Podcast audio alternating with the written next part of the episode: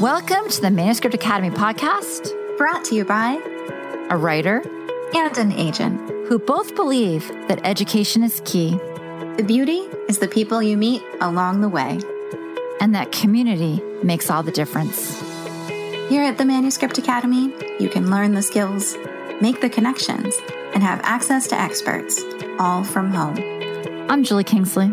And I'm Jessica Sinsheimer. Put down your pens, pause your word counts, and enjoy. Hey everyone, we have a very special guest today, Carina Licón. Welcome, Carina. Thank you so much for being here. Yes, I'm so excited to be here. Thank you for having me. Can you tell us a little bit about you and what you do now and how you got started in publishing? So, right now, I'm an editorial assistant at Henry Holt Books for Young Readers at Mac Kids. Prior to that, I was an editorial intern on the adult side, also at Macmillan. I knew I always wanted to work in publishing. I've always loved reading books and I knew I wanted to be involved with them somehow. So, really, throughout college, I was just applying to internships and hoping that I snagged one. And I was finally able to when things went remote back in 2019. So, I think that's been a positive in that with things moving remote, I was able to snag an internship more quickly with that opportunity. Yeah, I love that. Can I ask another question about that? So mm-hmm. you're in Austin, you're trying to break into publishing, and then the pandemic hits and all these opportunities go online. Mm-hmm. How did that feel? Did you feel like you were enveloped by the publishing world, or did you feel like you were only hitting a small part of it due to the remoteness of the job? I think it definitely felt like I was only hitting a small part of it. A lot of the colleagues and former interns that I was working with they had already had past internships in New York City, so already had a feel for the environment and how the office worked and who to go to for what. So I think I really missed out on just like that casual learning that happens in the day-to-day life where you're just watching people go about their business. What I did to counteract that and try to get myself more involved both as I was trying to get the internship in the internship and even now is just really take advantage of any Twitter call outs for like Discord groups or like social Zoom gatherings of people that are new to the industry. So I've tried to make a lot of friendships that way. And I've just like really taken advantage of Zoom happy hours. I think it's amazing how we all adapt, regardless yeah. of what's happening around us. We all adapt and we learn where, where we're at. And I'm so glad this worked out for you. Yeah, so am I. Thank you.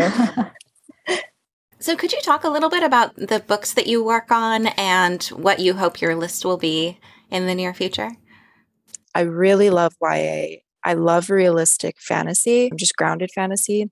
I love romance with lots of angst, which I know some people don't like too much angst. They like the romance more. And I really like books that deal with a lot of social themes, particularly mental health. And I think I really am hoping to acquire a lot of authors of color, particularly picture books that really celebrate the joy of being a person of color. What do you do when you're not working? So, luckily, my bosses are really good about managing my workload and their own. So, they're really considerate about my time. So, I don't really feel that overwhelmed too much. But when I do get overwhelmed, I really rely on the hobbies that I have. So I love listening to true crime podcasts. And I'm always up for recommendations for those because I'm trying to branch out to more. I love watching movies and just trash TV, I guess I would call it. It just relieves the mind of thinking critically about books. And I have two tiny little dogs that love to go out for walks. Can you tell us some of your favorite true crime podcasts and favorite movies and shows? Yes. So, my favorite true crime podcast is My Favorite Murder which is one of the more popular ones. And then the other one that I really like is Killer Queens. It's basically like 80s themed. They always make 80s references, and I think that's awesome. One of my favorite movies is actually Burlesque with Christina Aguilera. It's just like a comfort watch for me. And one of my favorite TV shows right now, I'm watching Narcos, but I really love The Mandalorian, All American, and Gossip Girl. I definitely second burlesque as a comfort watch. Mm-hmm. I 100% do the exact same thing. I will put it in the background and yes. let Christina Aguilera sing me through my day.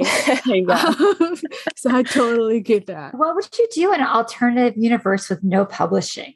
And with no books, that's really bleak. I don't know. Part of the reason I love working with children's books is because of the nature of the content and the kinds of discussions that we have on our end about like fostering their curiosity and their talents and their hearts. So probably a teacher.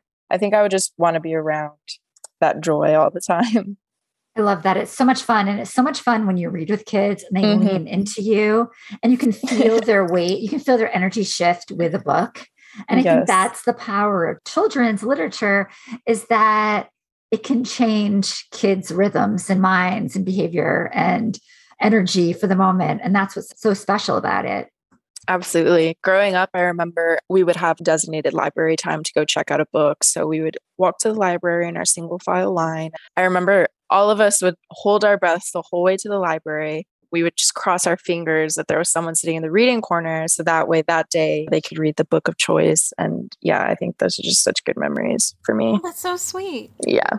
So I know it's not been that long, but what's something you've changed your mind about during your time in the industry? Or another way of asking that is, did you imagine things going a certain way and then publishing totally does it a different way? I guess what would surprise me is probably one of the more common answers is that there's a lot of work that goes on behind the scenes besides just reading books, like you just imagine if you're not in the industry yet, especially on the editorial side and as an assistant. So it's just a lot of back end filing and mailings and payments and things like that. So I think that's something, and it's not necessarily bad, it's just a different balance. And I think you have to come knowing that exists and asking yourself if that's the kind of job that you want, if you can accept that balance. So I think that's something that I didn't expect, but I've welcomed. I love how people often think that we're just like in this really nice plush chair and we've got these mm-hmm. manuscripts and this steaming cup of tea and maybe a really nice fluffy cat. and that's what the yes. day is like. Stop ruining it for us, Jessica.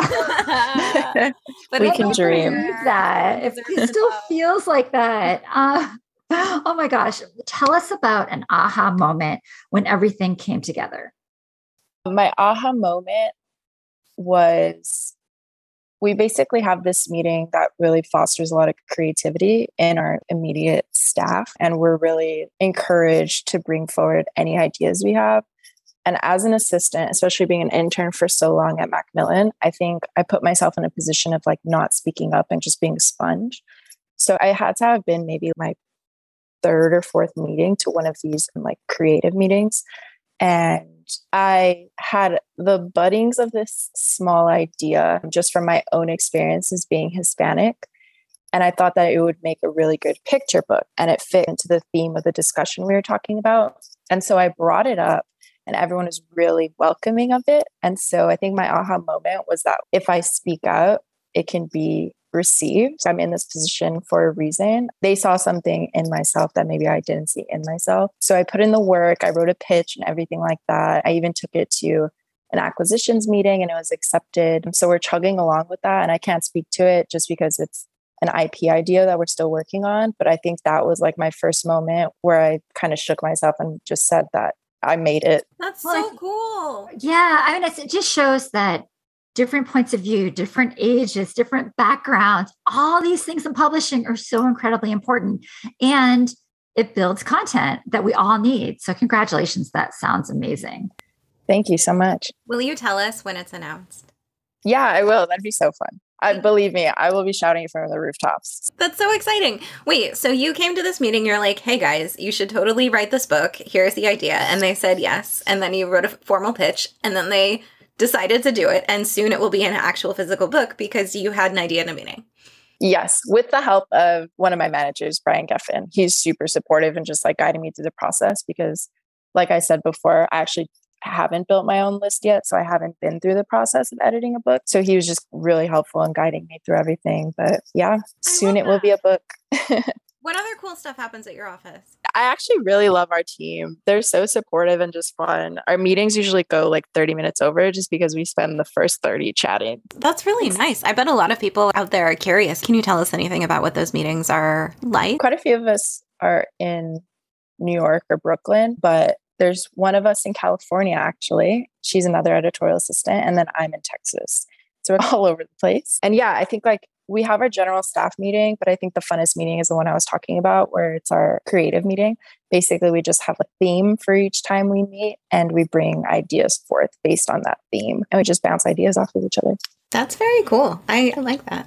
This question is not on the list of questions, but it was more about the idea that you presented, Carina. I know you can't say too much, I know, but if you can say this, does it have a Latinx character at all? Yes. So the whole premise was taking a concept that's been done before, but instead bringing Latinx characters to the forefront of that specific setting. And we do intend on it being a series. So we intend on exploring like different kinds of Latinx cultures and individuals and families. That was our intention with that series.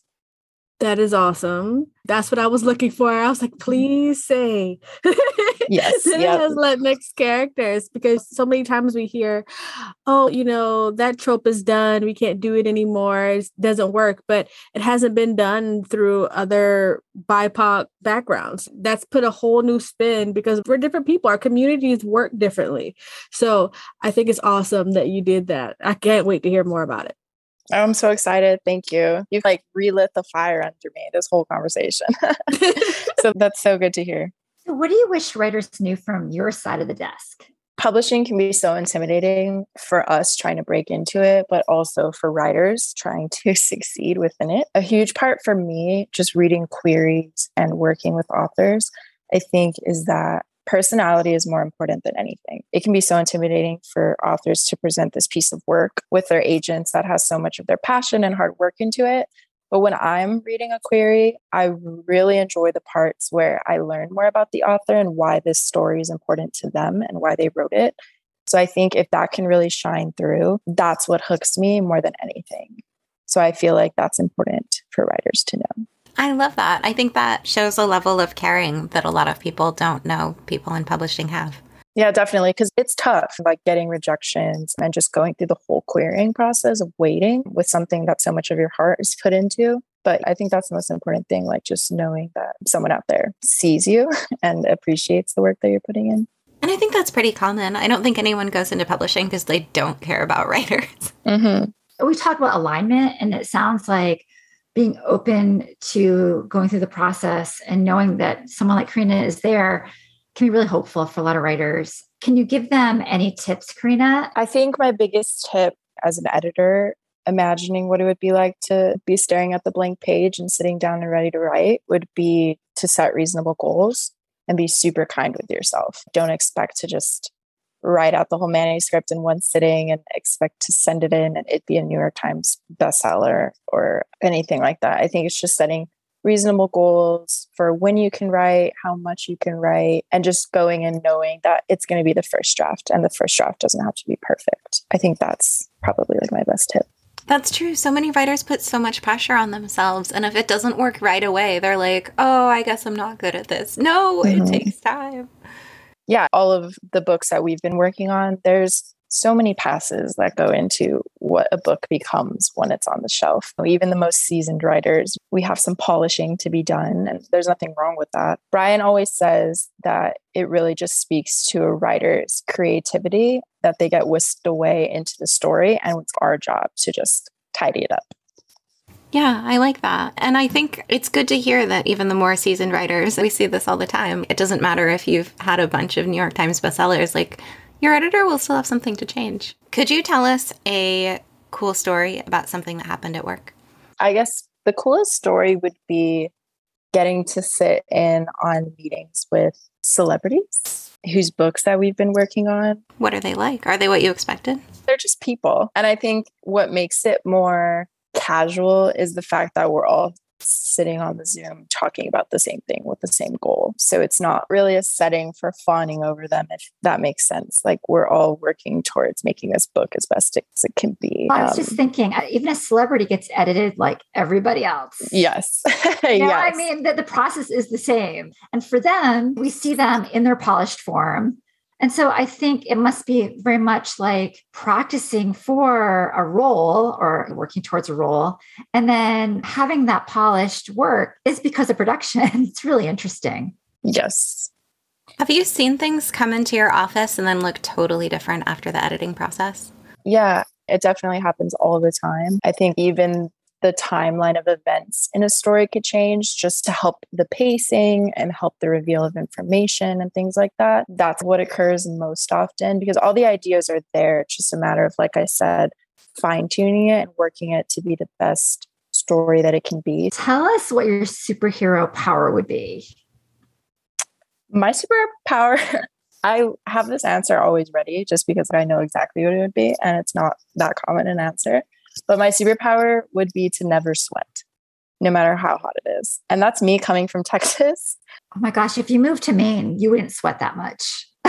yeah. And it's completely going to be irrelevant eventually when I move. But yes, oh, for now, great. that's what it is. Eventually, I'm sure it'll be to never be cold. I want that superpower so bad right now. When you said that, I'm sitting here with my mouth open. I'm like, how did this never cross my mind as a possible superpower? That is, it's a good one. It's a yes, good one. It well, it'd certainly be helpful in presentations, in meetings. yes, I definitely get like nervous sweats. Yes. Could you talk a little about your editorial style? Like, how do you like to give notes? What's the most interesting to you? And I know everyone thinks the editors are scary. So I always pay really close attention to the query. I think that's really important for just setting expectations and also learning more about the writer. Like I said, I really enjoy those small tidbits of information that tell me why this particular story is important to an author and what parts of themselves are in it. It really helps me to connect with them, which is my favorite part of having editorial conversations with an author. I used to work at a writing center in college, and I think part of the reason why I decided on editorial as a department was because of the relationships that you foster one on one working on something like this. There's just a lot of trust and encouragement that happens in those kinds of meetings. So, same thing with me and my editorial style. In those meetings, I really focus first and foremost on getting to know each other and like breaking down those walls of us just being two humans meeting together. And then my second thing is to always ask what they're most concerned about because I can go on and on talking about what I think would help make it better, what I think is great. But I want to make sure that their needs are being addressed so that they feel like the session is the most useful. So I'll ask what they're most concerned about, and then they'll go through their list, and I make sure to get those all crossed off and taken care of so that they feel like they get the most out of it. Because, like I said, those meetings with one another is between two people, but I'm coming from a place where maybe I know a little bit more and I can give them something to work with. So I want to make sure that they're happy and that they feel like they can move forward and they get that same feeling from the relationship that I always get, which is just having someone to ask questions to and basically having a fan on the sidelines for them. That's really nice. How, yeah. And I love how you're open to the magic of the conversation. I think that came up a lot in this podcast. The mm. idea that when you sit down with someone else as a creative, cool things happen. And that's really what I got out of our conversation that just through being together, you might see it differently and or it might activate something else all while working on the work in front of you. Definitely. And i think it's just a trend maybe with like how my work is set up like how our team has these big discussions of creativity or just like my personal experiences. But yeah, great things happen when you just bring more people to the table people of all kinds. And i think you just have to open up that door and open up that conversation. Otherwise things don't really get anywhere or they just stay where they have been do you have any tips for people who want to work in publishing and now realize they can since so much of it is remote? Yeah, I think with everyone being more open to Zoom calls and that accessibility, informational interviews are my biggest thing. That's how I got all of my interviews. And I don't know if it's why I got this position, but I'm going to attribute it to that. I basically just hounded the whole entire team for informational interviews when I was an intern. And I think that's how they got familiar with my name and vice versa. I really took advantage of my internship on the adult side by just setting up informational interviews with as many people in that department as I could. Even if I wasn't working there and if I was still trying to break in, I think I would try finding other people at different houses with LinkedIn or with Twitter or whatever your social media of choice is. So I think the more people that know you and know what you like and who you are and what you can bring to the table can open more doors for you. I love that. Can you, obviously, you did this the right way. You weren't like, hi, dear sir, madam, spend an hour yeah. with me. Thanks. Yes. Can you um, talk a um, little about how you went about it? Yes, I think like my email template, hello, my name is, I'm currently A, and then I think I was in a position at the time. So I said what I was doing. And then I said, this is what I would like to be doing. I'm really interested in your particular imprint or your particular department. I enjoy these books that you've worked on if you have time, do you think we could set up an informational interview? I'd love to learn more about so and so. My focus was really to try not to like sound expectant of anything and just be really respectful of their time. But honestly, I don't even ever think I got a no. And I think everyone in publishing knows how difficult it is to get in. So I think everyone is really open and warm to the idea of helping people get to the same spot.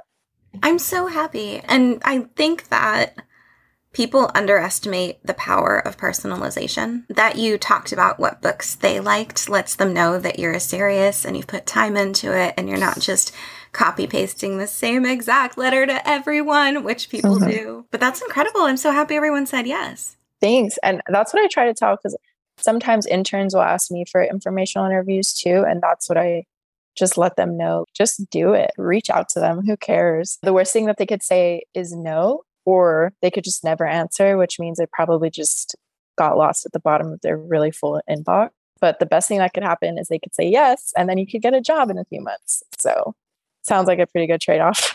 Yeah. And it's not like anyone's going to be like, no, never write to me again. Yes, exactly. exactly. There's no magic list somewhere that's like the blacklist for never hiring because oh. you emailed them oh. once. That doesn't exist. So, Carina, you are in faculty. Tell us what you'd be open to having meetings on genre wise. I love anything middle grade and YA. I'm really interested in realistic fiction or in grounded fantasy. But across the board, I'm really open to anything. I think what's most important for me is that there's heart at the center of the story in characters. So I like when they're super whip smart protagonists, they have a lot of personality, or their families are a big center of the book or there's really big social themes in there. I think that's what really drives me more so than like particular genre. Thank you so much, Carina. Where can everyone find you online? I am on Twitter and it's my last name and then my first name. So it's L I C O N C A R I N A. Thank you so much. Yeah, thank you. It was so wonderful doing this. We are so glad that you joined us. And as always, we appreciate your feedback just head on over to the iTunes store and let us know what you think. It not only helps us make this podcast be the best it can be, but it also affects our ratings within the iTunes platform. We'd love to hear from you. If you're feeling brave and want to submit your page for our First Pages podcast, you can send it to academy at manuscriptwishlist.com with First Pages podcast in the subject line. We'd also just love to hear from you. And if you'd like to learn more about the Manuscript Academy and everything we have to offer, just jump on over to manuscriptacademy.com.